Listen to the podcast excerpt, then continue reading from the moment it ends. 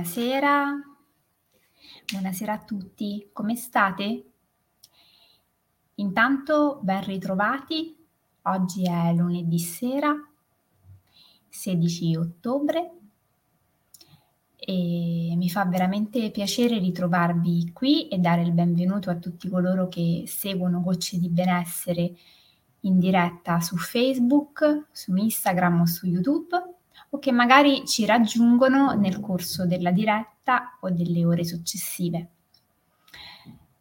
Gocce di benessere questa sera parla di un tema che sento essere molto interessante per molti di voi, perché ha a che fare con le ricadute.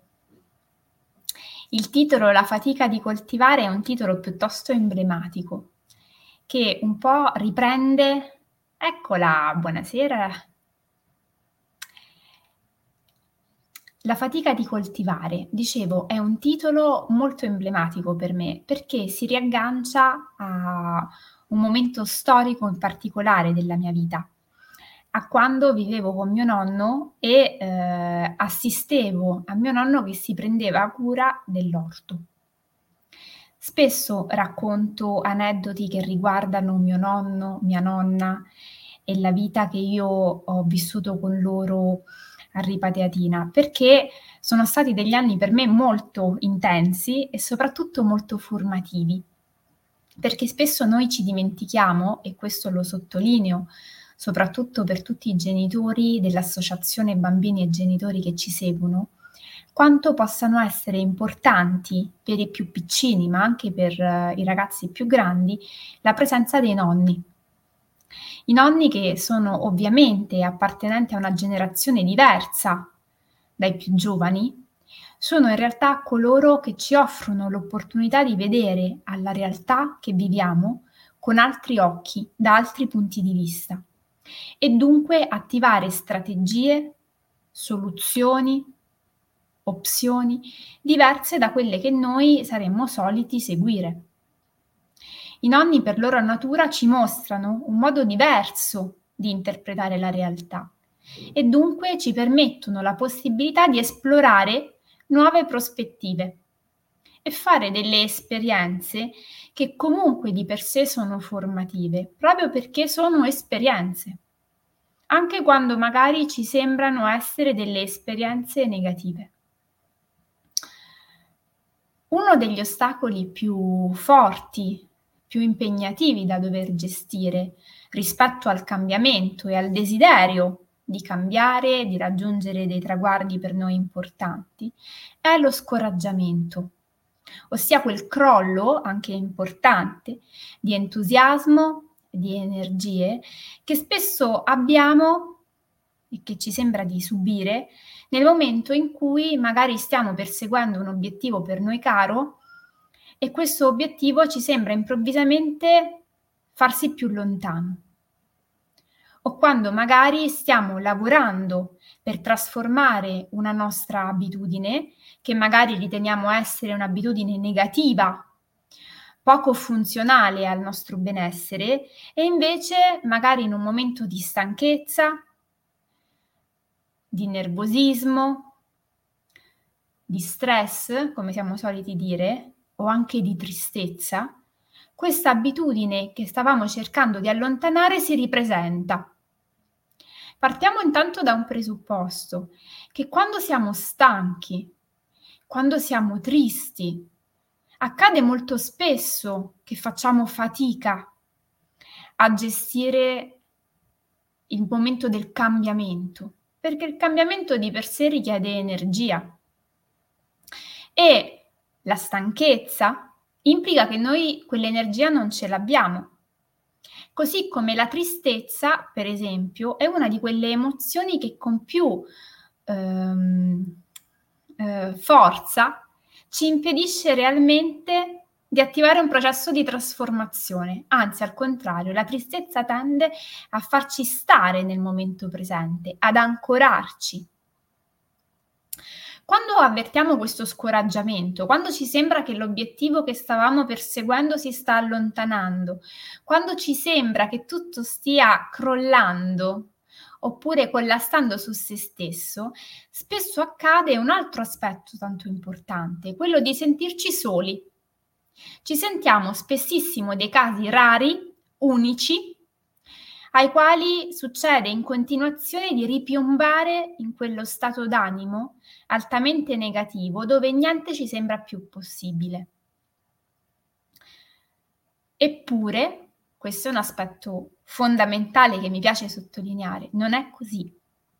Non siamo dei casi rari, non siamo soli, non accade soltanto a noi, non succede soltanto a poche persone tra queste noi, ma questo che stiamo vivendo, questo che ci accade, il sentire lo scoraggiamento, l'avvertire che qualcosa sta crollando è qualcosa di molto diffuso. Succede a tutti, ma proprio a tutti prima o poi. E questo mh, mhmm, non dobbiamo allontanarla come idea o fare finta che non ci sia, piuttosto accoglierla e poi ragionarci insieme. Quando sentiamo lo scoraggiamento, è importante riconoscere che è arrivato ed è importante anche riconoscere che è arrivato e che è altrettanto fondamentale per noi e per il nostro benessere riallontanarlo. Perché se lo lasciamo veramente entrare nella nostra vita, cioè se facciamo sì che lo scoraggiamento prenda il sopravvento, ecco che con molta fatica noi riusciremo a portare avanti i nostri progetti e a raggiungere i nostri obiettivi. Qual è il punto fondamentale e perché è importante la figura di mio nonno? Non so se avete presente il contadino che semina i semini delle piante che vuole coltivare e poi giorno dopo giorno si prende cura delle sue piantine. Le innaffia, dà il concime e poi con tanta meticolosità, pazienza e dedizione puntualmente rimuove le erbacce. Le erbacce cioè quelle piante infestanti che in realtà crescono di continuo, soprattutto dopo le piogge, nei pressi delle piantine che il contadino sta con tanto amore coltivando.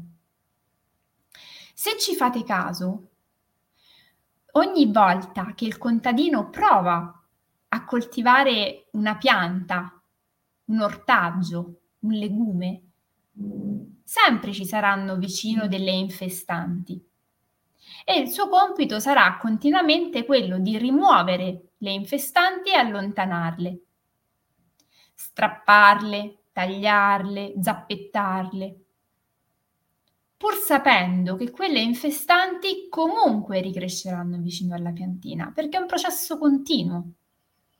Così come è continuo il processo secondo il quale tanti altri aspetti della nostra vita hanno una ciclicità che fa sì che loro tornino costantemente, a partire dalle cose più semplici, come per esempio il nutrimento. Noi ogni giorno ci nutriamo e ogni giorno avvertiamo nuovamente il senso di fame. Così come ogni giorno ci laviamo e il giorno dopo ci laviamo di nuovo perché abbiamo bisogno di ripercorrere quel passaggio, perché non saremo mai arrivati. E il contadino fa così con le sue piantine, cioè ogni giorno si prende cura di loro. Io ricordo che mio nonno passava veramente le giornate intere a prendersi cura delle sue piantine, non curandosi della stanchezza, della ripetitività di quell'azione quasi come se fosse un atto meditativo dinamico. Oggi si sente spesso parlare di meditazione dinamica, meditazione informale, meditazione camminata. Anche strappare le erbacce può essere una meditazione dinamica. E anche se le erbacce nasceranno di nuovo, il contadino, mio nonno, comunque se ne prendeva cura e faceva in modo che non togliessero sole, nutrimento, acqua a ciò che per lui era importante. E noi dovremmo fare un po' questo tipo di attività, come se fossimo noi stessi dei contadini e ogni giorno investissimo le nostre energie, il nostro tempo, le nostre risorse per far crescere ciò che per noi veramente è importante. È ovvio che durante il processo, dalla semina alla raccolta, ci saranno sempre dei momenti che periodicamente ci ricorderanno le difficoltà, ci faranno ricadere in dei momenti dove avvertiamo la stanchezza, il peso, le emozioni negative, la frustrazione. Ma il punto non è portare l'attenzione su quei momenti, ma sul fatto che quei momenti sono una parte del processo. Inevitabile. Quelle fasi sono inevitabili è importante guardarle perché sappiamo e dobbiamo imparare a essere fiduciosi di questo, che poi ne verranno altre di fasi, quelle in cui magari ci sentiremo più carichi, più entusiasti. Ciò che è fondamentale è coltivare profondamente un senso di fiducia. E soprattutto vedere al nostro percorso come ad un percorso dove non è sufficiente seminare per poter raccogliere, ma è necessario seguire tutto il processo, anche con la curiosità di vedere come questo processo evolve, ma soprattutto con l'idea che anche quei momenti di difficoltà faranno parte della dolcezza del raccolto perché anche in questo l'agricoltura ci offre tantissimi esempi importanti, in primis per esempio la pianta di vite. Un buon vino non può arrivare da un vigneto che ha vissuto sempre nell'agiatezza. Un po' di stress, famoso stress controllato, è fondamentale per la buona riuscita, perché consentirà a quel grappolo d'uva di avere il giusto equilibrio di zuccheri e acidi. Cosa possiamo portarci a casa da questa diretta, tanto per iniziare bene la settimana? Possiamo innanzitutto provare a portare l'attenzione a tutte quelle volte che ci sembra di ricadere nel loop e quindi di perdere di vista i nostri obiettivi, i nostri progetti, le buone abitudini che vorremmo integrare nel nostro quotidiano, per andare a nutrire quella sensazione di scoraggiamento, di frustrazione, di fallimento